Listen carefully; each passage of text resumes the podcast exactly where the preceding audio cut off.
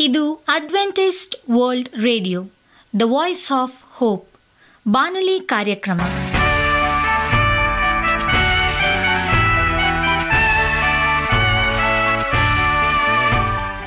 ನಮಸ್ಕಾರ ಪ್ರೀತಿಯ ಕೇಳುಗರೆ, ನಾನು ನಿಮ್ಮ ಆಕಾಂಕ್ಷ ಪಾಲ್.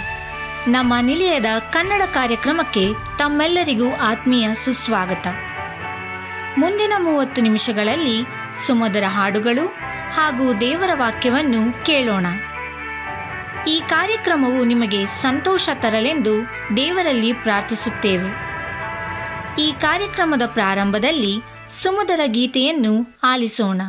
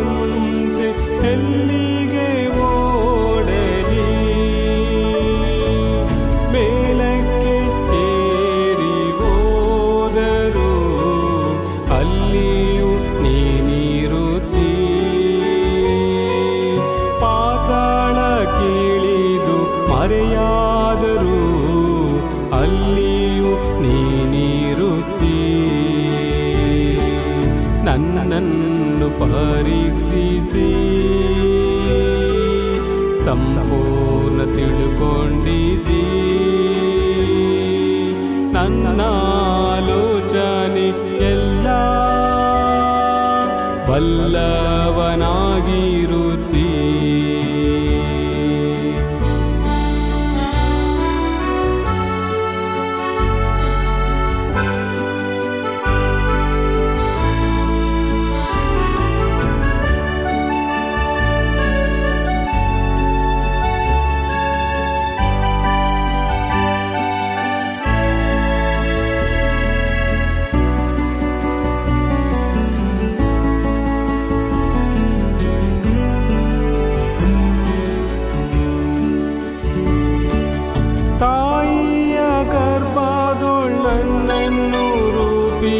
the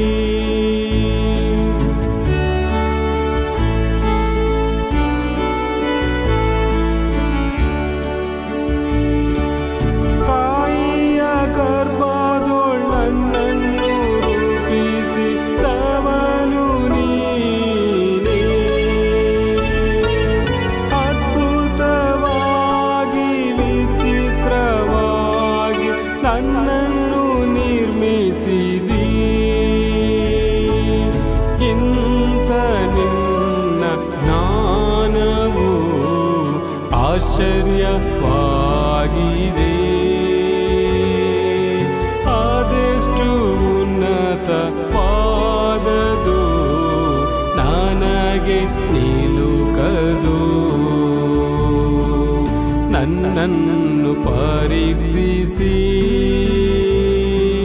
ಸಂಪೂರ್ಣ ತಿಳುಕೊಂಡಿದ್ದೀ. ನನ್ನ ಆಲೋಚನೆ ಎಲ್ಲ ಬಲ್ಲವನಾಗಿರುತ್ತೀ. ನನ್ನನ್ನು ಪರೀಕ್ಷಿಸಿ ಸಂಪೂರ್ಣ ತಿಳುಕೊಂಡಿದ್ದೀ. ನನ್ನ ಆಲೋಚನೆ ಎಲ್ಲ ಪಲ್ಲವನಾಗಿರುತ್ತಿ. ಪಲ್ಲವನಾಗಿರುತ್ತಿ. ಪಲ್ಲವನಾಗಿರುತ್ತಿ. ಬಲ್ಲವನಾಗಿರುತ್ತೀ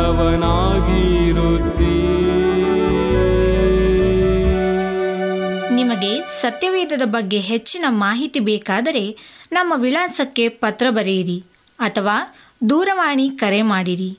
ನಮ್ಮ ದೂರವಾಣಿಯ ಸಂಖ್ಯೆ ಒಂಬತ್ತು ಸೊನ್ನೆ ಆರು ಸೊನ್ನೆ ಆರು ಎಂಟು ನಾಲ್ಕು ಏಳು ಏಳು ಮೂರು ಹಾಗೂ ಎಂಟು ಮೂರು ಒಂಬತ್ತು ಸೊನ್ನೆ ಆರು ಸೊನ್ನೆ ಐದು ಎರಡು ಒಂಬತ್ತು ಒಂಬತ್ತು. ನಮ್ಮ ವಿಳಾಸ Adventist media centre S D A mission compound, Salisbury park, market yard post, Pune ನಾಲ್ಕು ಒಂದು ಒಂದು ಸೊನ್ನೆ ಮೂರು ಏಳು, ಮಹಾರಾಷ್ಟ್ರ. ಈಗ ನಮ್ಮ ಬಾನಲಿ ಬೋಧಕರಾದಂಥ ಸುರೇಂದ್ರ ರವರಿಂದ ದೇವರ ವಾಕ್ಯವನ್ನು ಕೇಳೋಣ. ದೇವರು ನಮ್ಮ ಜೀವಿತವನ್ನು ಮಹಿಮೆ ಉಳ್ಳದಾಗಿ ಮಾಡಬಲ್ಲನು. ನಮಸ್ಕಾರ ಆತ್ಮೀಯ ಕೇಳಿಗರೆ, ಇದು ಅಡ್ವೆಂಟಿಸ್ಟ್ ವರ್ಲ್ಡ್ ರೇಡಿಯೋ ಅನುದಿನದ ಮನ್ನ ಬಾನುಲಿ ಕಾರ್ಯಕ್ರಮಕ್ಕೆ ತಮ್ಮೆಲ್ಲರಿಗೂ ನಿಮ್ಮ ಬಾನುಲಿ ಬೋಧಕನಾದ ಸುರೇಂದ್ರನು ಮಾಡುವ ನಮಸ್ಕಾರಗಳು. ಈ ಬಾನುಲಿ ಕಾರ್ಯಕ್ರಮವು ತಮ್ಮೆಲ್ಲರಿಗೂ ಸಂತಸ ತಂದಿದೆ ಎಂಬುದಾಗಿ ನಾವು ನಂಬುತ್ತೇವೆ ಮತ್ತು ನಿಮಗಾಗಿ ನಿತ್ಯವೂ ಪ್ರಾರ್ಥಿಸುತ್ತೇವೆ. ನಿಮ್ಮ ಅನಿಸಿಕೆ ಹಾಗೂ ಸಲಹೆ, ಪ್ರಾರ್ಥನಾ ವಿಜ್ಞಾಪನೆಗಳು ಇರುವುದಾದರೆ ನೀವು ನಮಗೆ ಪತ್ರಗಳ ಮೂಲಕವಾಗಿ ಅಥವಾ ದೂರವಾಣಿ ಮೂಲಕವಾಗಿ ಸಂಧಿಸಬಹುದು. ನಮ್ಮ ದೂರವಾಣಿ ಸಂಖ್ಯೆಯು ಒಂಬತ್ತು ಸೊನ್ನೆ ಆರು ಸೊನ್ನೆ ಆರು ಎಂಟು ನಾಲ್ಕು ಏಳು ಏಳು ಮೂರು. ನಮ್ಮ email address Surendra John four five six at Gmail dot com. ಈ ರೇಡಿಯೋ ಕಾರ್ಯಕ್ರಮವನ್ನು ನಿಮ್ಮ ಮೊಬೈಲ್ನಲ್ಲಿ ಸಹ ಕೇಳಬಹುದು. ನಿಮ್ಮಲ್ಲಿ ಐಫೋನ್ ಮತ್ತು ಆಂಡ್ರಾಯ್ಡ್ ಮೊಬೈಲ್ ಇರುವುದಾದರೆ ಪ್ಲೇಸ್ಟೋರ್ಗೆ ಹೋಗಿ A W R three sixty ಎಂಬ ಆ್ಯಪನ್ನು ಡೌನ್ಲೋಡ್ ಮಾಡಿಕೊಂಡು ನಮ್ಮ ಈ ಕನ್ನಡ ಕಾರ್ಯಕ್ರಮವನ್ನು ಕೇಳಬಹುದು. ಆತ್ಮೀಯ ಕೇಳಿಗರೆ, ಈ ಕಾರ್ಯಕ್ರಮದ ಮೂಲಕ ನೀವು ದೇವರ ಆಶೀರ್ವಾದ ಮತ್ತು ಅದ್ಭುತಗಳನ್ನು ಹೊಂದಿರುವುದಾದರೆ ನಿಮ್ಮ ಸಾಕ್ಷಿಯ ಜೀವಿತವನ್ನು ನಮ್ಮ ಕೂಡ ಹಂಚಿಕೊಳ್ಳುವಾಗೆ ತಮ್ಮಲ್ಲಿ ಕೇಳಿಕೊಡುತ್ತೇವೆ. ಈ ದಿನ ಸತ್ಯವೇದ ಭಾಗದಿಂದ ಆರಿಸಿಕೊಂಡಂಥ ಶಿವನಾಮೆಯು ದೇವರು ನಮ್ಮ ಜೀವಿತದಲ್ಲಿ ಮಹಿಮೆ ಉಳ್ಳದ್ದಾಗಿ ಮಾಡಬಲ್ಲನು ಎಂಬುದಾಗಿ. ಮೊಟ್ಟ ಮೊದಲನೇದಾಗಿ, ಸತ್ಯವೇದ ಹೇಗೆ ಪ್ರಾರಂಭವಾಗುತ್ತದೆ ಎಂಬುದನ್ನು ಗಮನಿಸಿರಿ. ಆದಿಯಲ್ಲಿ ದೇವರು ಆಕಾಶವನ್ನು ಭೂಮಿಯನ್ನು ಉಂಟು ಮಾಡಿದನೆಂಬುದಾಗಿ ಆದಿಕಾಂಡ ಒಂದನೇ ದೇಹ ಒಂದನೇ ವಚನದಲ್ಲಿ ಹೇಳುತ್ತದೆ. ಮತ್ತು ದೇವರು ಆಕಾಶವನ್ನು ಭೂಮಿಯನ್ನು ಉಂಟು ಮಾಡಿದಾಗ ಅವು ಪರಿಪೂರ್ಣವಾಗಿರಬೇಕಿತ್ತು. ಯಾಕೆಂದರೆ ಅಪರಿಪೂರ್ಣವಾದದ್ದು ಅಥವಾ ಪೂರ್ಣಗೊಳಿಸದೇ ಇರುವುದು ಯಾವುದು ಆತನ ಕೈಯಿಂದ ಬರಲು ಆಗುವುದಿಲ್ಲ. ಆದರೆ ಆತನು ಉಂಟು ಮಾಡಿದ ದೇವದೂತರು ಬಿದ್ದು ಹೋದರು. ಮತ್ತು ಇದು ನಮಗಾಗಿ ಏಷಾಯ ಹದಿನಾಲ್ಕನೆಯದೆಯ ಹನ್ನೊಂದು ಮತ್ತು ಹದಿನೈದರಲ್ಲಿ ಮತ್ತು ಎಜಿಕೇಲ ಇಪ್ಪತ್ತೆಂಟನೆಯದೆಯ ಹದಿಮೂರರಿಂದ ಹದಿನೆಂಟರಲ್ಲಿ ವರ್ಣಿಸಲಾಗಿದೆ. ಹಾಗೂ ಭೂಮಿಯು ಆಕಾರವಿಲ್ಲದೆ, ಅಂದರೆ ಕ್ರಮವಿಲ್ಲದೆಯೂ, ಬರಿದಾಗಿಯೂ ಮತ್ತು ಕತ್ತಲಿನ ಸ್ಥಿತಿಯಲ್ಲಿ ಇತ್ತು ಎಂಬುದಾಗಿ ಆದಿಕಾಂಡ ಒಂದನೆಯದೆಯ ಎರಡರಲ್ಲಿ ನಮಗೆ ತಿಳಿಸ್ತಕ್ಕಂಥದ್ದಾಗಿದೆ. ಈ ಒಂದು ಸುಂದರವಾದಂಥ ಒಂದು ವರ್ಣೆಯನ್ನು ಈ ಒಂದು ವಚನದಲ್ಲಿ ನಮಗೆ ತಿಳಿಸ್ತದೆ. ದೇವರು ಆಕಾರವಿಲ್ಲದ, ಬರಿದಾಗಿದ್ದ ಕತ್ತಲಿನ ಸಮೂಹದ ಮೇಲೆ ಕೆಲಸ ಮಾಡಿ, ಅದರಿಂದ ಬಹಳ ಸುಂದರವಾದದ್ದನ್ನು ಹೇಗೆ ಉಂಟು ಮಾಡಿದನೆಂದು ಆತನು ತಾನೇ ಅದನ್ನು ಬಹು ಒಳ್ಳೆಯದು ಎಂದು ಘೋಷಿಸಿದನು. ಆದಿಕಾಂಡದ ಉಳಿದ ಒಂದನೇ ಅಧ್ಯಾಯವು ವರ್ಣಿಸುತ್ತದೆ. ಆದಿಕಾಂಡ ಒಂದನೇ ಹೃದಯ ಮೂವತ್ತ ಒಂದನೇ ವಚನದಲ್ಲಿ, ದೇವರಾತ್ಮನು ಜಲ ಸಮೂಹದ ಮೇಲೆ ಚಲಿಸಿದನು ಮತ್ತು ದೇವರು ತನ್ನ ಮಾತನ್ನು ನುಡಿದನು ಅಥವಾ ಹೇಳಿದನು ಮತ್ತು ವ್ಯತ್ಯಾಸವನ್ನು ಉಂಟು ಮಾಡಿದ್ದು ಇದೇ ಎಂದು ಆದಿಕಾಂಡ ಒಂದನೇ ಹೃದಯ ಎರಡನೇ ಮತ್ತು ಮೂರರಲ್ಲಿ ನಾವು ಓದುತ್ತೇವೆ. ಇದನ್ನು ನಮಗೆ ಅದರಲ್ಲಿರುವ ಸಂದೇಶವೇನು? ನಾವು ಎಷ್ಟು ಸೋತಿರಬಹುದು? ಅಥವಾ ಜೀವನದ ವಿಷಯಗಳನ್ನು ಅಸ್ತವ್ಯಸ್ತ ಮಾಡಿಕೊಂಡಿರಬಹುದು? ಪರವಾಗಿಲ್ಲ. ಆದರೂ ದೇವರು ನಮ್ಮ ಜೀವಿತವನ್ನು ಮಹಿಮೆಯುಳ್ಳದಾಗಿ ಮಾಡಬಲ್ಲನು ಎಂಬುದೇ ಸರಿಯಾದ ಸಂದೇಶ. ದೇವರು ಆಕಾಶವನ್ನು ಉಂಟು ಮಾಡಿದಾಗ ಅವುಗಳಿಗೆ ಪರಿಪೂರ್ಣ ಯೋಜನೆಗಳನ್ನು ಇಟ್ಟುಕೊಂಡಿದ್ದನು. ಆದರೆ ಈ ಒಂದು ಯೋಜನೆಯು ಲೂಸಿಫರನ ಸೋಲುವಿಕೆಯಿಂದ ಬೇರೆಯಾಯಿತು. ಅದು ಬೇರೆಯಾಗಿ ಸಹ ಇಡಲ್ಪಟ್ಟು ಎಂಬುದಾಗಿ ನಮಗೆ ತಿಳಿಸ್ತಕ್ಕಂಥದ್ದಾಗಿದೆ. ಆದರೆ ದೇವರು ಆಕಾಶ ಮತ್ತು ಭೂಮಿಯನ್ನು ಪುನಃ ರಚಿಸಿ ಅದರಿಂದ ಇನ್ನೂ ಬಹಳ ಒಳ್ಳೆಯದನ್ನು ಉತ್ಪತ್ತಿ ಮಾಡಿದನು, ನಂತರ ಏನಾಯಿತು? ಯೋಚಿಸಿರಿ. ದೇವರು ಆದಾಮ ಮತ್ತು ಅವಲನ್ನು ಉಂಟು ಮಾಡಿ ಎಲ್ಲವನ್ನು ಮತ್ತೆ ಆರಂಭಿಸಿದನು. ದೇವರು ಅವರಿಗಾಗಿ ಸಹ ಪರಿಪೂರ್ಣ ಯೋಜನೆಯನ್ನು ಇಟ್ಟುಕೊಂಡಿರಬಹುದು. ಅವರು ಒಳ್ಳೆಯದರ ಕೆಟ್ಟದರ ಹರಿವನ್ನು ಹುಟ್ಟಿಸುವ ಮರದಿಂದ ತಿನ್ನುವುದನ್ನು ಅದು ಒಳಗೊಂಡಿರಲವೆನ್ನುವುದು ಅದು ನಮಗೆ ಸ್ಪಷ್ಟವಾಗಿದೆ. ಆದರೆ ನಿಷೇಧಿಸಲ್ಪಟ್ಟ ಮರದಿಂದ ತಿಂದು ದೇವರು ಅವರಿಗಾಗಿ ಮೊದಲಿನಿಂದಲೂ ಇಟ್ಟಿದ್ದ ಯೋಜನೆಯನ್ನು ನಿಷ್ಫಲಗೊಳಿಸಿದ್ದರು ಆ ಯೋಜನೆ ಏನಾದರೂ ಆಗಿರಬಹುದು ಎಂದಿಗೂ ಅವರು ದೇವರ ಪರಿಪೂರ್ಣ ಯೋಜನೆಯನ್ನು ನೆರವೇರಿಸಲು ಆಗಲಿಲ್ಲವೆಂದು ಅನೇಕ ತರ್ಕಶಾಸ್ತ್ರವು ನಮಗೆ ಈ ಒಂದು ಬಗ್ಗೆ ಹೇಳುತ್ತದೆ. ಅದಾಗೂ ದೇವರು ತೋಟದಲ್ಲಿ ಅವರನ್ನು ಸಂಧಿಸಲು ಬಂದಾಗ ತಮ್ಮ ಉಳಿದ ಜೀವಿತಕ್ಕಾಗಿ ಆತನ ಎರಡನೇ ಉತ್ತಮವಾದದ್ದರ ಮೇಲೆ ಅವರು ಹೀಗೆ ಜೀವಿಸಬೇಕು ಎಂದು ಆತನು ಅವರಿಗೆ ಹೇಳುವುದಿಲ್ಲ ಎಂಬುದಾಗಿ ನಾವು ಸತ್ಯವೇದಲ್ಲಿ ಆದಿಕಂಡ ಮೂರನೇ ದೇಹ ಹದಿನೈದರಲ್ಲಿ ನಾವು ಓದ್ತೇವೆ. ಸ್ತ್ರೀಯ ಸಂತಾನವು ಸರ್ಪದ ಮೇಲೆ ಜಜ್ಜುವುದು, ಅಂದರೆ ಆತನ ತಲೆಯನ್ನು ಜಜ್ಜುವುದು. ಆತನು ಅವರಿಗೆ ವಾಗ್ದಾನ ಮಾಡ್ತಾನೆ. ಕ್ರಿಸ್ತನು ಲೋಕದ, ಅಂದರೆ ಜನರ ಪಾಪಕ್ಕಾಗಿ ಸಾಯುವುದು ಮತ್ತು ಕಲ್ವಾರಿಯ ಮೇಲೆ ಸೈತಾನನ್ನು ಜಯಿಸುವುದು ಆತನ ವಾಗ್ದಾನವಾಗಿತ್ತು. ಈ ವಿಷಯವಾಗಿ ಯೋಚಿಸಿರಿ. ಇದನ್ನು ನೀವು ತರ್ಕಿಸಬಲ್ಲಿರ? ನೋಡಿರಿ. ಎಲ್ಲ ನಿತ್ಯತ್ವದಿಂದ ಕ್ರಿಸ್ತನ ಮರಣವು ದೇವರ ಪರಿಪೂರ್ಣ ಯೋಜನೆಯ ಭಾಗವಾಗಿತ್ತು ಎಂದು ನಾವು ತಿಳಿದಿದ್ದೇವೆ. ಜಗದುತ್ಪತ್ತಿಗೆ ಮೊದಲೇ ಕುರಿಮರಿಯ ಕೊಯ್ಯಲ್ಪಟ್ಟಿತು ಎಂಬುದಾಗಿ ಪ್ರಕಟಣೆ ಹದಿಮೂರು ಎಂಟರಲ್ಲಿ ಹೇಳ್ತದೆ. ಅದಾಗೂ ಆದಮ ಮತ್ತು ಅವರು ಪಾಪ ಮಾಡಿ ದೇವರನ್ನು ನಿರಾಸೆಗೊಳಿಸಿದ್ದರಿಂದ ಮಾತ್ರ ಕ್ರಿಸ್ತನು ಸತ್ತನು ಎಂಬುದು ಸಹ ನಮಗೆ ಗೊತ್ತು. ಆದ್ದರಿಂದ ತರ್ಕಶಾಸ್ತ್ರವಾಗಿ ಲೋಕದ ಪಾಪಕ್ಕಾಗಿ ಕ್ರಿಸ್ತನು ಕಳುಹಿಸಿದ ದೇವರ ಪರಿಪೂರ್ಣ ಚಿತ್ತವು ನೆರವೇರಿತು. ಆದಾಮನ ಸೋಲುವಿಕೆಯ ಕಾರಣದಿಂದ ಅದು ಪರಿಪೂರ್ಣ ಚಿತ್ತವಾಗಿತ್ತು ಎಂದು ನಾವು ಹೇಳಬಹುದು. ಆದಾಮನ ಪಾಪಕ್ಕಾಗಿಲ್ಲದಿದ್ದರೆ ಕಲ್ವಾರಿಯ ಸಿಲೆಬೆಯ ಮೇಲೆ ದೇವರ ಪ್ರೀತಿ ತೋರಿಸಲ್ಪಟ್ಟಿದ್ದನ್ನು ನಾವು ತಿಳುಕೊಳ್ಳುತ್ತಿರಲಿಲ್ಲ. ಅದು ತರ್ಕಶಾಸ್ತ್ರವನ್ನು ವ್ಯಕ್ತಗೊಳಿಸಿ ಇದಕ್ಕಾಗಿಯೇ ನಾವು ನಮ್ಮ ಸ್ವಬುದ್ಧಿಯನ್ನು ಆಧಾರ ಮಾಡಿಕೊಳ್ಳಬಾರದು ಎಂದು ಸತ್ಯವೇದವು ಹೇಳುತ್ತದೆ. ಜ್ಞಾನೋಕ್ತಿ ಮೂರನೇದೇ ಐದರಲ್ಲಿ, ದೇವರು ಗಣಿತಶಾಸ್ತ್ರದ ಪ್ರಕಾರ ಕಾರ್ಯ ನಿರ್ವಹಿಸಿದರೆ ಕ್ರಿಸ್ತನು ಭೂಲೋಕಕ್ಕೆ ಬರುವುದು ದೇವರ ಎರಡನೆಯ ಉತ್ತಮವಾದದ್ದೆಂದು ನಾವು ಹೇಳಬೇಕಾಗುತ್ತಿತ್ತು. ಆದರೆ ಹಾಗೆ ಹೇಳುವುದು ದೇವದೋಷಣೆಯಾಗಿರುತ್ತಿತ್ತು ಇದು ಮನುಷ್ಯನಿಗಾಗಿ ದೇವರ ಪರಿಪೂರ್ಣ ಯೋಜನೆಯ ಭಾಗವಾಗಿತ್ತು. ದೇವರು ತಪ್ಪುಗಳನ್ನು ಮಾಡುವುದಿಲ್ಲ, ಆದರೆ ದೇವರು ಸರ್ವಶಕ್ತನು, ಜೊತೆಗೆ ಸಾರ್ವಭೌಮನೂ ಆಗಿರುವುದರಿಂದ ಮತ್ತು ಆದಿಯಿಂದ ಅಂತ್ಯವನ್ನು ಸಹ ಆತನು ತಿಳಿದಿರುವ ಕಾರಣ. ಮತ್ತು ಆತನು ಯಾವಾಗಲೂ ಪ್ರೀತಿಯಲ್ಲಿ ನಮಗೋಸ್ಕರ ಮೌನವಾಗಿ ಯೋಜನೆ ಮಾಡುತ್ತಿರುವುದರಿಂದ ನಮ್ಮೊಂದಿಗೆ ಆತನು ವ್ಯವಹರಿಸುವುದನ್ನು ನಾವು ವಿವರಿಸಲು ಪ್ರಯತ್ನಿಸಿದಾಗ ಮಾನವ ಬುದ್ಧಿ ಸೋತು ಹೋಗುತ್ತದೆ. ದೇವರ ಮಾರ್ಗಗಳು ನಮ್ಮ ಮಾರ್ಗಗಳಲ್ಲ ಮತ್ತು ಆತನ ಯೋಜನೆಗಳು ನಮ್ಮ ಯೋಜನೆಗಳಲ್ಲ. ಅವೆರಡರ ನಡುವೆ ಇರುವ ವ್ಯತ್ಯಾಸವು ಭೂಮಿಗೂ ಆಕಾಶಕ್ಕೂ ಇರುವ ಅಂತರದಷ್ಟು ಉನ್ನತವಾಗಿದೆ. ಏಷಾಯನ ಪ್ರವಾದನೆಗಂತ ಐವತ್ತೈದನೇ ಅಧ್ಯಾಯ ಎಂಟು ಮತ್ತು ಒಂಬತ್ತು ನಿಮಿಷ ನಡೆಯುತ್ತದೆ ಆದ್ದರಿಂದ ದೇವರ ಮಾರ್ಗಗಳನ್ನು ಅರ್ಥ ಮಾಡಿಕೊಳ್ಳಲು ಪ್ರಯತ್ನಿಸುವಾಗ ನಮ್ಮ ಜಾಣ ಬುದ್ಧಿಯನ್ನು ಮತ್ತು ತರ್ಕಶಾಸ್ತ್ರವನ್ನು ಬದುಗಿಡುವುದು ಒಳ್ಳೆಯದು. ಹಾಗಾದರೆ ಸತ್ಯವೇದದ ಪ್ರಾರಂಭದ ಪುಟಗಳಿಂದ ನೇರವಾಗಿ ದೇವರು ನಮಗೆ ಕೊಡಲು ಪ್ರಯತ್ನಿಸುವ ಸಂದೇಶ ಯಾವುದು? ಆತನು ಸೋತು ಹೋದ ಮನುಷ್ಯನನ್ನು ತೆಗೆದುಕೊಂಡು ಅವನಿಂದ ಮಹಿಮೆಯುಳ್ಳದನ್ನು ಮಾಡಿ ಮತ್ತು ಇನ್ನು ಅವನ ಜೀವಿತಕ್ಕೆ ದೇವರ ಪರಿಪೂರ್ಣ ಚಿತ್ತವನ್ನು ಅವನು ನೆರವೇರಿಸುವಂತೆ ಮಾಡುವುದು ಮಾತ್ರವೇ ಆಗಿದೆ. ಸತ್ಯವೇದದಲ್ಲಿ ಅದು ಮನುಷ್ಯನಿಗೆ ದೇವರ ಮೊದಲ ಸಂದೇಶವಾಗಿದೆ. ಮತ್ತು ನಾವು ಅದನ್ನು ಎಂದಿಗೂ ಮರೆಯಬಾರದು. ದೇವರು ಪುನಃ ಪುನಃ ಸೋತ ಮನುಷ್ಯನನ್ನು ತೆಗೆದುಕೊಂಡು ಅವನು ತನ್ನ ಪರಿಪೂರ್ಣ ಚಿತ್ತವನ್ನು ನೆರವೇರುವಂತೆ, ದೇವರ ಎರಡನೆಯ ಉತ್ತಮವಾದುದನ್ನು ನೆರವೇರಿಸುವಂತೆ ಅಲ್ಲ ಆದರೆ ದೇವರ ಅತ್ಯುತ್ತಮ ಯೋಜನೆಯನ್ನು ನೆರವೇರಿಸುವಂತೆ ಮಾಡುವನು.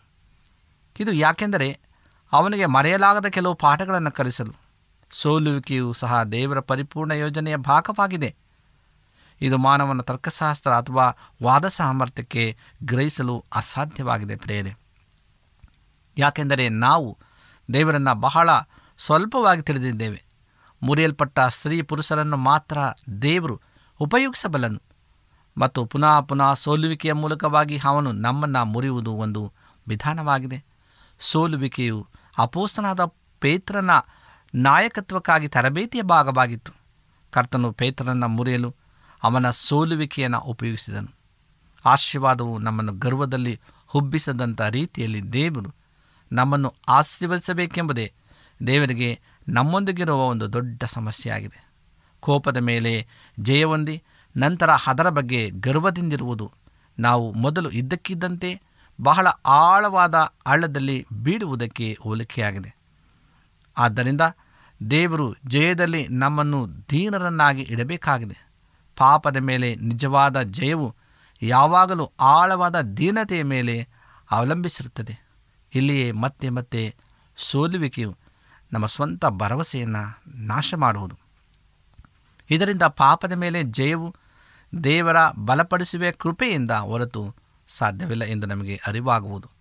ಆಮೇಲೆ ನಾವು ಜಯ ಹೊಂದಿದಾಗ ಎಂದಿಗೂ ಅದರ ಬಗ್ಗೆ ಹೊಗಳಿಕೊಳ್ಳಲಾಗುವುದಿಲ್ಲ. ಮುಂದೆ ನಾವು ಮತ್ತೆ ಮತ್ತೆ ಸೋತಾಗ ಎಂದಿಗೂ ಸೋಲುವ ಇತರರನ್ನು ನಾವು ಕಡೆಗಣಿಸಲಾಗುವುದಿಲ್ಲ. ಬೀಳುವವರೆಗೆ ನಾವು ಅನುತಾಪದಲ್ಲಿರುವ ಹಾಗೆ ಬೇಕಾಗ್ತದೆ ಯಾಕೆಂದರೆ ನಮ್ಮ ಸ್ವಂತ ಅಸಂಖ್ಯಾತ ಬೀಳುವಿಕೆಯ ಮೂಲಕ ನಮ್ಮ ಮಾಂಸದ ಬಲಹೀನತೆಯನ್ನು ನಾವು ತಿಳ್ಕೊಳ್ಳುತ್ತೇವೆ. ನಾವು ಬಲಹೀನರಾಗಿರುವುದರಿಂದ ಜ್ಞಾನವಿಲ್ಲದವರನ್ನು ಮಾರ್ಗ ತಪ್ಪಿ ನಡೆಯುವವರನ್ನು ತಾಳ್ಮೆಯಿಂದ ಸಹಿಸಿಕೊಳ್ಳುವುದಕ್ಕೆ ಶಕ್ತರಾಗುವೆವು. ಇಬ್ರಿಯ ಐದನೇ ದೇಹ ಮೂರನೇ ವಚನ ಹೇಳ್ತದೆ ಇಂಥ ಒಂದು ಸಂದೇಶಗಳನ್ನು ತರ್ಕವಾದ ಸಾಮರ್ಥ್ಯವುಳ್ಳ ವ್ಯಕ್ತಿ ಕೇಳಿ, ಹಾಗಾದರೆ ಯಾವಾಗಲೂ ಹೆಚ್ಚು ಪಾಪ ಮಾಡುವುದೇ ಒಳ್ಳೆಯದೆಂದು ಹೇಳಬಹುದು? ರೋಮಾಪುರ ಪತ್ರಕ್ಕೆ ಮೂರನೇ ದೇಹ ಏಳು ಮತ್ತು ಎಂಟನೇ ವಚನವು ಸಜೀವವಾಗಿ ಹೇಳ್ತದೆ, ಅಂಥ ಮನುಷ್ಯರಿಗೆ ಉತ್ತರವನ್ನು ಸುಳ್ಳಿನಿಂದ ದೇವರ ಸತ್ಯವು ಪ್ರಸಿದ್ಧಿಗೆ ಬಂದು ಆತನ ಮಹಿಮೆ ಹೆಚ್ಚಾದರೆ ಇನ್ನೂ ನನಗೆ ಪಾಪಿ ಎಂದು ತೀರ್ಪಾಗುವುದು ಏಕೆ? ಮೇಲೆ ಬರುವಂತೆ ಕೇಡು ಮಾಡೋಣ ಎಂದು ಭಾವಿಸುತ್ತಾರೆ, ಅಂಥವರಿಗೆ ದಂಡನೆಯ ತೀರ್ಪಾಗುವುದು. ನ್ಯಾಯ ಇಲ್ಲ. ನಾವು ಒಳ್ಳೆಯದು ಬರಲಿ ಎಂದು ನಾವು ಪಾಪ ಮಾಡಬೇಕು ಎಂಬುದಾಗಿ ನಾವು ಬೋಧಿಸುವುದಿಲ್ಲ. ದೇವರ ಕೃಪೆಯನ್ನು ದುರುಪಯೋಗಪಡಿಸಬೇಕೆಂದು ಉದ್ದೇಶ ಪೂರ್ವಕವಾಗಿ ದೇವರಿಗೆ ಅವಿಧೇಯರಾಗಬಹುದು ಮತ್ತು ನಾವು ಬಿತ್ತಿದ್ದನ್ನು ಕೊಯ್ಯುವುದೇ ಇರೋಣ ಎಂದಾಗಲೇ ನಾವು ಹೇಳುತ್ತೇವೋ? ಇಲ್ಲ.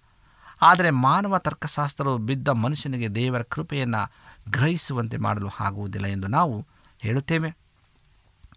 ನಾವು ತುಚ್ಛವಾಗಿ ಪುನಃ ಪುನಃ ಸೋತ ಮೇಲೆ ನಮ್ಮನ್ನು ದೇವರ ಪರಿಪೂರ್ಣ ಚಿತ್ತಕ್ಕೆ ತರುವುದೂ ಸಹ ಆತನಿಗೆ ಅಸಾಧ್ಯವಿಲ್ಲ. ನಮ್ಮ ನಂಬಿಕೆಗೆ ಮಾತ್ರ ಆತನನ್ನು ತಡೆಯುತ್ತದೆ. ಆದರೆ ನಾನು ಅನೇಕ ಸಾರಿ ನಮ್ಮ ಜೀವಿತವನ್ನು ಅಸ್ತವ್ಯಸ್ತಗೊಳಿಸಿದ್ದೇವೆ. ನಮ್ಮನ್ನು ಈಗ ದೇವರ ಪರಿಪೂರ್ಣ ಯೋಜನೆಯಲ್ಲಿ ತರುವುದು ಆತನಿಗೆ ಅಸಾಧ್ಯ. ಎಂದು ನೀನು ಹೇಳಿದರೆ ಆಗ ದೇವರಿಗೆ ಅಸಾಧ್ಯವಾಗಿಯೇ ಇರುತ್ತದೆ. ಯಾಕೆಂದರೆ ಆತನು ನಿಮಗೋಸ್ಕರ ಮಾಡುವುದನ್ನು ನೀನು ನಂಬುವುದಿಲ್ಲ. ಆದರೆ ನಾವು ನಂಬಿದರೆ ಮಾತ್ರ ದೇವರಿಗೆ ನಮಗೋಸ್ಕರ ಮಾಡಲು ಯಾವುದೂ ಅಸಾಧ್ಯವಿಲ್ಲ ಎಂದು ಏಸು ಹೇಳಿದರು ಮತಾಯ ಒಂಬತ್ತನೇದೇ ಇಪ್ಪತ್ತೊಂಬತ್ತರಲ್ಲಿ ನೀವು ನಂಬಿದಂತೆ ನಿಮಗೆ ಆಗಲಿ ಎಂಬುದು ಎಲ್ಲ ವಿಷಯಗಳಲ್ಲಿ ದೇವರ ನಿಯಮವಾಗಿದೆ. ನಾವು ಯಾವುದಕ್ಕಾಗಿ ನಂಬಿಕೆ ಇಟ್ಟಿದ್ದೇವೋ ಅದನ್ನು ನಾವು ಪಡೆಯುತ್ತೇವೆ. ನಮಗಾಗಿ ದೇವರು ಯಾವುದನ್ನು ಮಾಡುವುದಕ್ಕೆ ದೇವರಿಗೆ ಅಸಾಧ್ಯ ಎಂದು ನಾವು ನಂಬಿದರೆ ಆಗ ನಮ್ಮ ಜೀವಿತದಲ್ಲಿ ಅದು ಎಂದಿಗೂ ನೆರವೇರದೇ ಇರುತ್ತದೆ. ಬೇರೊಬ್ಬ ವಿಶ್ವಾಸಿಯು ನಿನಗಿಂತ ತನ್ನ ಜೀವಿತವನ್ನು ಬಹಳ ಅಸ್ತವ್ಯಸ್ತಗೊಳಿಸಿದನು. ಅದಾಗೂ ದೇವರು ಒಡೆದು ಹೋದ ಅವನ ಜೀವನದ ತುಂಡುಗಳನ್ನು ಹಾರಿಸಿ, ಅದರಿಂದ ಯಾವುದೋ ಬಹಳ ಒಳ್ಳೆಯದನ್ನು ಮಾಡಬಲ್ಲನು ಎಂದು ಅವನು ನಂಬಿದ್ದರಿಂದ ಮಾತ್ರ ತನ್ನ ಜೀವಿತಕ್ಕೆ ಅವನ ದೇವರ ಪರಿಪೂರ್ಣ ಯೋಜನೆಯನ್ನು ನೆರವೇರಿಸಿದನು ಎಂಬುದನ್ನು ನೀವು ಕ್ರಿಸ್ತನ ನ್ಯಾಯಸನ್ನ ಮುಂದೆ ಕಂಡುಕೊಳ್ಳಲು ಸಾಧ್ಯ ನಿಮ್ಮ ಜೀವಿತಕ್ಕೆ ದೇವರ ಪರಿಪೂರ್ಣ ಯೋಜನೆಯನ್ನು ನಿಮ್ಮ ಸೋಲುವಿಕೆಯು ಅವು ಎಷ್ಟೇ ಆಗಿರಬಹುದು ಅಡ್ಡಿಪಡಿಸಲಿಲ್ಲ. ಆದರೆ ನಿಮ್ಮ ಅಪನಂಬಿಕೆಯು ಅಡ್ಡಿಪಡಿಸಿತು ಎಂಬುದನ್ನು ಅಲ್ಲಿ ನೀನು ಕಂಡುಕೊಳ್ಳುವಾಗ ಆ ದಿನದಲ್ಲಿ ನಿಮ್ಮ ಜೀವಿತದಲ್ಲಿ ಎಷ್ಟು ದುಃಖವಾಗುತ್ತದೆ. ಬಹಳ ವರ್ಷ ತನ್ನ ಜೀವನವನ್ನು ವ್ಯರ್ಥ ಮಾಡಿದ ತಪ್ಪಿ ಹೋದ ಮಗನ ಕಥೆಯು ಬಿದ್ದು ಹೋದವರಿಗಾಗಿ ಸಹ ದೇವರು ತನ್ನ ಅತಿ ಉತ್ತಮವಾದುದನ್ನು ಕೊಡುತ್ತಾನೆಂದು ತೋರಿಸುತ್ತದೆ. ತಂದೆಯು ತನ್ನನ್ನು ಬಹಳ ನಿರಾಸೆಪಡಿಸಿದ ಮಗನಿಗಾಗಿ ತಟ್ಟನೆ ಉತ್ತಮವಾದ ನಿಲವಂಗಿಯನ್ನು ತಂದಿದೆ ಎಂದು ಹೇಳಿದನು. ಪಾಪ ವಿಮೋಚನೆ ಮತ್ತು ಹೊಸ ಆರಂಭ ಒಂದು ಸಾರಿ ಮಾತ್ರವೇ ಅಲ್ಲ, ಆದರೆ ಮತ್ತೆ ಮತ್ತೆ ಇರುವಂಥದ್ದಾಗಿದೆ ಕಾರಣ, ದೇವರು ಯಾರನ್ನು ಎಂದಿಗೂ ಬಿಟ್ಟುಕೊಡುವುದಿಲ್ಲ. ಇದೇ ಸುವಾರ್ತೆಯ ಸಂದೇಶವಾಗಿದೆ ಪ್ರಿಯರೇ. ಹೌದು, ಈ ಸಮಯದಲ್ಲಿ ದೇವರ ಯೋಜನೆ ಎಷ್ಟು ಉನ್ನತವಾಗಿದೆ ಎಂಬುದನ್ನು ನಾವು ಮನದಟ್ಟು ಮಾಡಿಕೊಳ್ಳಬೇಕಾಗಿದೆ. ದೇವರ ಉನ್ನತವಾದಂಥ ಯೋಜನೆಯು ಅತಿ ಶ್ರೇಷ್ಠವಾದದ್ದು ಎಂಬುದನ್ನು ನಾವು ತಿಳ್ಕೊಳ್ಬೇಕಾಗಿದೆ. ಪ್ರಿಯರೇ, ಇಂದು ಯಾರು ದೇವರ ಒಂದು ಯೋಜನೆಯಲ್ಲಿ ಪಾಲ್ಗೊಳ್ತಕ್ಕಂಥರಾಗಿದ್ದರು ಅಂಥವರು ಆತನ ಒಂದು ಉದ್ದೇಶವನ್ನು ನೆರವೇರಿಸ್ತಾರೆ ಎಂಬುದಾಗಿ ಸತ್ಯವೇದ ನಮಗೆ ಹೇಳ್ತದೆ. ಹಾಗಾಗಿ ನಮ್ಮನ್ನು ನಾವು ಸಿದ್ಧಪಡಿಸಿಕೊಳ್ಳೋಣ. ದೇವರ ಒಂದು ಯೋಜನೆಯಲ್ಲಿ ನಮ್ಮನ್ನು ನಾವು ತಿದ್ದುಕೊಳ್ಳೋಣ. ಹೌದು, ದೇವರು ಅದನ್ನು ನನ್ನಲ್ಲಿ ಮಾಡ್ತಾನೆಂದು ನಾನು ನಂಬ್ತೇನೆ ಎಂದು ಹೇಳ್ತಾನೆ. ಅವನಿಗೆ ಸಹ ತಾನು ನಂಬಿದಂತೆ ಆಗುವುದು. ಅವನ ಜೀವಿತದಲ್ಲಿ ದೇವರ ಪರಿಪೂರ್ಣ ಯೋಜನೆಯು ನೆರವೇರುತ್ತದೆ. ಎರೆಮೀನ ಪ್ರವಾದನೆಗಂತ ಹದಿನೆಂಟನೇದೇ ಒಂದರಿಂದ ಆರನೇ ವಚನ ಹೇಳ್ತದೆ, ದೇವರು ಎರೆಮೀನಿಗೆ ಪ್ರಾಯೋಗಿಕ ಉದಾಹರಣೆಗಳ ಮೂಲಕ ತನ್ನ ವಾಕ್ಯದಲ್ಲಿ ಮಾತನಾಡಿದನು. ಎರೆಮೀನು ಕುಂಬಾರನ ಮನೆಗೆ ಹೋಗಬೇಕೆಂದು ಕೇಳಲ್ಪಟ್ಟನು. ಅಲ್ಲಿ ಕುಂಬಾರನು ಪಾತ್ರೆಯನ್ನು ಮಾಡುತ್ತಿರುವುದನ್ನು ಅವನು ನೋಡಿದನು. ಆದರೆ ಪಾತ್ರೆಯು ಕುಂಬಾರನ ಕೈಯಲ್ಲಿ ಕೆಟ್ಟು ಹೋಯಿತು ಆಗ ಕುಂಬಾರನು ಏನು ಮಾಡಿದನು? ಅವನು ತನಗೆ ಸರಿದೋಚಿದ ಹಾಗೆ ಇನ್ನೊಂದು ಪಾತ್ರೆಯನ್ನು ಮಾಡಿದನು. ನಂತರ ಅನ್ವಯ ಬಂತು. ಈ ಕುಂಬಾರನು ಮಾಡಿದಂತೆ ನೀನು ನನ್ನನ್ನು ಮಾಡಕೂಡದು ಎಂಬುದು ಕರ್ತನ ಪ್ರಶ್ನೆಯಾಗಿತ್ತು. ಆರನೇ ವಚನ ಹೇಳ್ತದೆ, ಆ ಚುಕ್ಕಿಗಳಿರುವ ಸ್ಥಳದಲ್ಲಿ ನಿನ್ನ ಹೆಸರನ್ನು ತುಂಬು ಮತ್ತು ಅದು ನಿನಗೆ ದೇವರ ಪ್ರಶ್ನೆಯಾಗಿರ್ತದೆ. ನಿನ್ನ ಎಲ್ಲ ಸೋಲುವಿಕೆಗಾಗಿ ನಿನ್ನ ಜೀವಿತದಲ್ಲಿ ದೇವರ ಚಿತ್ತಾನುಸಾರವಾಗಿರುವ ದುಃಖವಿರುವುದಾದರೆ ಆಗ ಆ ಕೆಳಗೆ ಕೊಟ್ಟಿರ್ತಕ್ಕಂಥ ವಾಗ್ದಾನಗಳು ನಮ್ಮ ನೆನಪಿಗೆ ಬರ್ತಕ್ಕಂಥದ್ದಾಗಿದೆ. ಪ್ರಿಯ ಆತ್ಮೀಯ ಸಹೋದರ ಸಹೋದರರೇ ಆತ್ಮೀಯ ಯೌವನಸ್ಥರೇ ಮತ್ತು ವಯಸ್ಸಾದಂಥ ಎಲ್ಲ ನನ್ನ ಆತ್ಮೀಯರೇ, ಇಂದು ದೇವರ ಜೀವಿತಕ್ಕೋಸ್ಕರ ದೇವರ ಪರಿಪೂರ್ಣ ಚಿತ್ತವನ್ನು ನೆರವೇರಿಸುತ್ತಾ ಮುಂದಕ್ಕೆ ಸಾಗುವೆವು. ಆದರೆ ನಾವು ಆತನ ಒಂದು ಚಿತ್ತದಲ್ಲಿ ನಡೆಯುವಾಗ ದೇವರ ಪ್ರಸನ್ನತೆ, ದೇವರ ಆಶೀರ್ವಾದ, ದೇವರ ಕೃಪೆ ನಮ್ಮನ್ನು ಆತನು ತುಂಬಿಸುವಂಥದ್ದಾಗಿದೆ. ಇಂದು ಅನೇಕ ಸಾರಿ ನಾವು ಇಂಥ ಒಂದು ಸಂದರ್ಭಗಳಲ್ಲಿ ಬಿದ್ದೋಗ್ತಕ್ಕಂಥರಾಗಿದ್ದೇವೆ ಆತನ ಕೃಪೆಯ ಮೂಲಕವಾಗಿ ನಾವು ತುಂಬಿಕೊಳ್ಳಬೇಕಾಗಿದೆ. ಆತನ ಒಂದು ಆಶೀರ್ವಾದ ಮೂಲಕವಾಗಿ ನಾವು ನಡೆಯಬೇಕಾಗಿದೆ. ದೇವರ ಪರಿಪೂರ್ಣ ಸತ್ಯದಲ್ಲಿ ನಾವು ತುಂಬಿಕೊಂಡಾಗ ದೇವರ ಆಶೀರ್ವಾದ ನಮಗೆ ಸಿಗ್ತಕ್ಕಂಥದ್ದಾಗಿದೆ. ಅಂತ್ಯಕಾಲದಲ್ಲಿ ನಾವು ಜೀವಿಸ್ತಾ ಇದ್ದೇವೆ. ಏಸು ಕ್ರಿಸ್ತನ ಬರುಣವು ಅತಿ ಶೀಘ್ರವಾಗ್ತಕ್ಕಂಥದ್ದಾಗಿದೆ. ಆತನ ಬರುಣಕ್ಕಾಗಿ ನಾವೆಲ್ಲರೂ ಸಿದ್ಧರಾಗುವ ಸಿದ್ಧರಾಗುವ, ನಮ್ಮ ಕೂಡ ಅನೇಕ ಮಕ್ಕಳನ್ನು ಕ್ರಿಸ್ತನ ರಾಜ್ಯಕ್ಕೆ ನಾವು ನಡೆಸುವಂಥ ಒಂದು ಭಾಗ್ಯಕರವಂಥ ಆಶೀರ್ವಾದವನ್ನು ದೇವರಿಗೆ ನಮಗೆ ಕೊಡಲಿ. ಆಗ ದೇವರು ನಮ್ಮ ಜೀವಿತದಲ್ಲಿ ಮಹಿಮುಳ್ಳದಾಗಿ ಮಾಡಬಲ್ಲನು ಮಾತನು ಶಕ್ತನಾಗಿದ್ದಾನೆ. ಪ್ರೇರೆ ಈ ಒಂದು ವಾಕ್ಯದ ಮೂಲಕವಾಗಿ ದೇವರು ನಮ್ಮನ್ನು ಅತ್ಯುನ್ನತ ರೀತಿಯಲ್ಲಿ ಆತನ ಒಂದು ಪ್ರೀತಿಯಲ್ಲಿ ನಮ್ಮನ್ನು ನೆಲೆಗೊಳಿಸಲಿ, ನಮ್ಮನ್ನು ಬಲಪಡಿಸಲಿ ಮತ್ತು ಆ ಪ್ರೀತಿಯಲ್ಲಿ, ಆ ವಾಗ್ದಾನಗಳಲ್ಲಿ ಕರ್ತನ ಮಹಿಮೆ ಹೊಂದಲಿ ಎಂಬುದಾಗಿ ಹಾರೈಸ್ತಾ ದೇವರು ಈ ವಾಕ್ಯಗಳನ್ನು ಆಶೀರ್ವಾದ ಮಾಡಲಿ. ಈ ಸಮಯದಲ್ಲಿ ನಮ್ಮ ಕಣ್ಣುಗಳನ್ನು ಮುಚ್ಚಿ ನಾವು ಕರ್ತನೊಟ್ಟಿಗೆ ಪ್ರಾರ್ಥನೆಯನ್ನು ಮಾಡಿಕೊಳ್ಳೋಣ. ಭೂಮಿ ಆಕಾಶಗಳ ಒಡೆಯನೆ, ಸರ್ವಸಕ್ತನೇ, ಪರಿಶುದ್ಧನಾದಂಥ ದೇವರೇ, ನಿನಗೆ ಸ್ತೋತ್ರಗಳು ಸ್ವಾಮಿ. ನೀನು ಮಾಡಿದಂಥ ಎಲ್ಲ ಉಪಕಾರಗಳಿಗಾಗಿ ಸ್ತೋತ್ರ. ನೀನು ಕೊಟ್ಟಂಥ ಆಶೀರ್ವಾದಕ್ಕಾಗಿ ಸ್ತೋತ್ರ. ತಂದೆ, ಈ ಸಮಯದಲ್ಲಿ ದೇವರು ನಮ್ಮ ಜೀವಿತವನ್ನು ಮಹಿಮೆ ಉಳ್ಳದ್ದಾಗಿ ಮಾಡಬಲ್ಲನು ಎಂಬುದಾಗಿ ನಿನ್ನ ವಾಕ್ಯದ ಭಾಗವನ್ನು ಧ್ಯಾನಿಸಿದ್ದೇವೆ. ಕರ್ತನೆ, ಈ ಸಮಯದಲ್ಲಿ ಈ ಪ್ರಾರ್ಥನೆಯಲ್ಲಿ ಭಾಗಿಯಾಗಿರ್ತಕ್ಕಂಥ ಪ್ರತಿಯೊಬ್ಬರನ್ನು ಮತ್ತು ಈ ವಾಕ್ಯಗಳನ್ನು ಕೇಳುವಂಥ ಎಲ್ಲ ಪ್ರಿಯರನ್ನು ನಿನ್ನ ಕರಳಗೊಪ್ಪಿಸ್ತೇವೆ ಎಲ್ಲರನ್ನು ಆಶೀರ್ವಾದ ಮಾಡು. ಕರ್ತನೆ, ನಮ್ಮ ಜೀವಿತದಲ್ಲಿ ನಿನ್ನ ಮಹಿಮೆಯನ್ನು ಹೊಂದಬೇಕಾಗಿ ಪ್ರಾರ್ಥನೆ. ಯಾರ್ಯಾರು ಕಷ್ಟದಲ್ಲಿ, ನೋವಿನಲ್ಲಿ, ದುಃಖದಲ್ಲಿ ಕಣ್ಣೀರಿನಲ್ಲಿದ್ದಾರೋ ಅವರೆಲ್ಲರನ್ನ ಪರಾಮರಿಸಿ ನಮ್ಮ ಪ್ರಾರ್ಥನೆ ಕೇಳಿ ಅವರಿಗೆ ಸ್ವತಂತ್ರವನ್ನು ಮತ್ತು ಬಿಡುಗಡೆಯನ್ನು ಕೊಡಬೇಕಾಗಿ ನಮ್ಮ ಒಡೆಯನು ರಕ್ಷಕನೂ ಆಗಿರ್ತಕ್ಕಂಥ ಯೇಸು ಕ್ರಿಸ್ತನ ನಾಮದಲ್ಲಿ ಬೇಡಿಕೊಳ್ಳುತ್ತೇವೆ ತಂದೆ. ಆಮೇಲೆ ನಿಮಗೆ ಸತ್ಯವೇದದ ಬಗ್ಗೆ ಹೆಚ್ಚಿನ ಮಾಹಿತಿ ಬೇಕಾದರೆ ನಮ್ಮ ವಿಳಾಸಕ್ಕೆ ಪತ್ರ ಬರೆಯಿರಿ ಅಥವಾ ದೂರವಾಣಿ ಕರೆ ಮಾಡಿರಿ. ನಮ್ಮ ದೂರವಾಣಿಯ ಸಂಖ್ಯೆ ಒಂಬತ್ತು ಸೊನ್ನೆ ಆರು ಸೊನ್ನೆ ಆರು ಎಂಟು ನಾಲ್ಕು ಏಳು ಏಳು ಮೂರು ಹಾಗೂ ಎಂಟು ಮೂರು ಒಂಬತ್ತು ಸೊನ್ನೆ ಆರು ಸೊನ್ನೆ ಐದು ಎರಡು ಒಂಬತ್ತು ಒಂಬತ್ತು. ನಮ್ಮ ವಿಳಾಸ Adventist media centre S D A mission compound, Salisbury park, market yard post, Pune ನಾಲ್ಕು ಒಂದು ಒಂದು ಸೊನ್ನೆ ಮೂರು ಏಳು ಮಹಾರಾಷ್ಟ್ರ. ಮತ್ತೆ ಮುಂದಿನ ಕಾರ್ಯಕ್ರಮದಲ್ಲಿ ಭೇಟಿಯಾಗುವ ನಮಸ್ಕಾರಗಳು.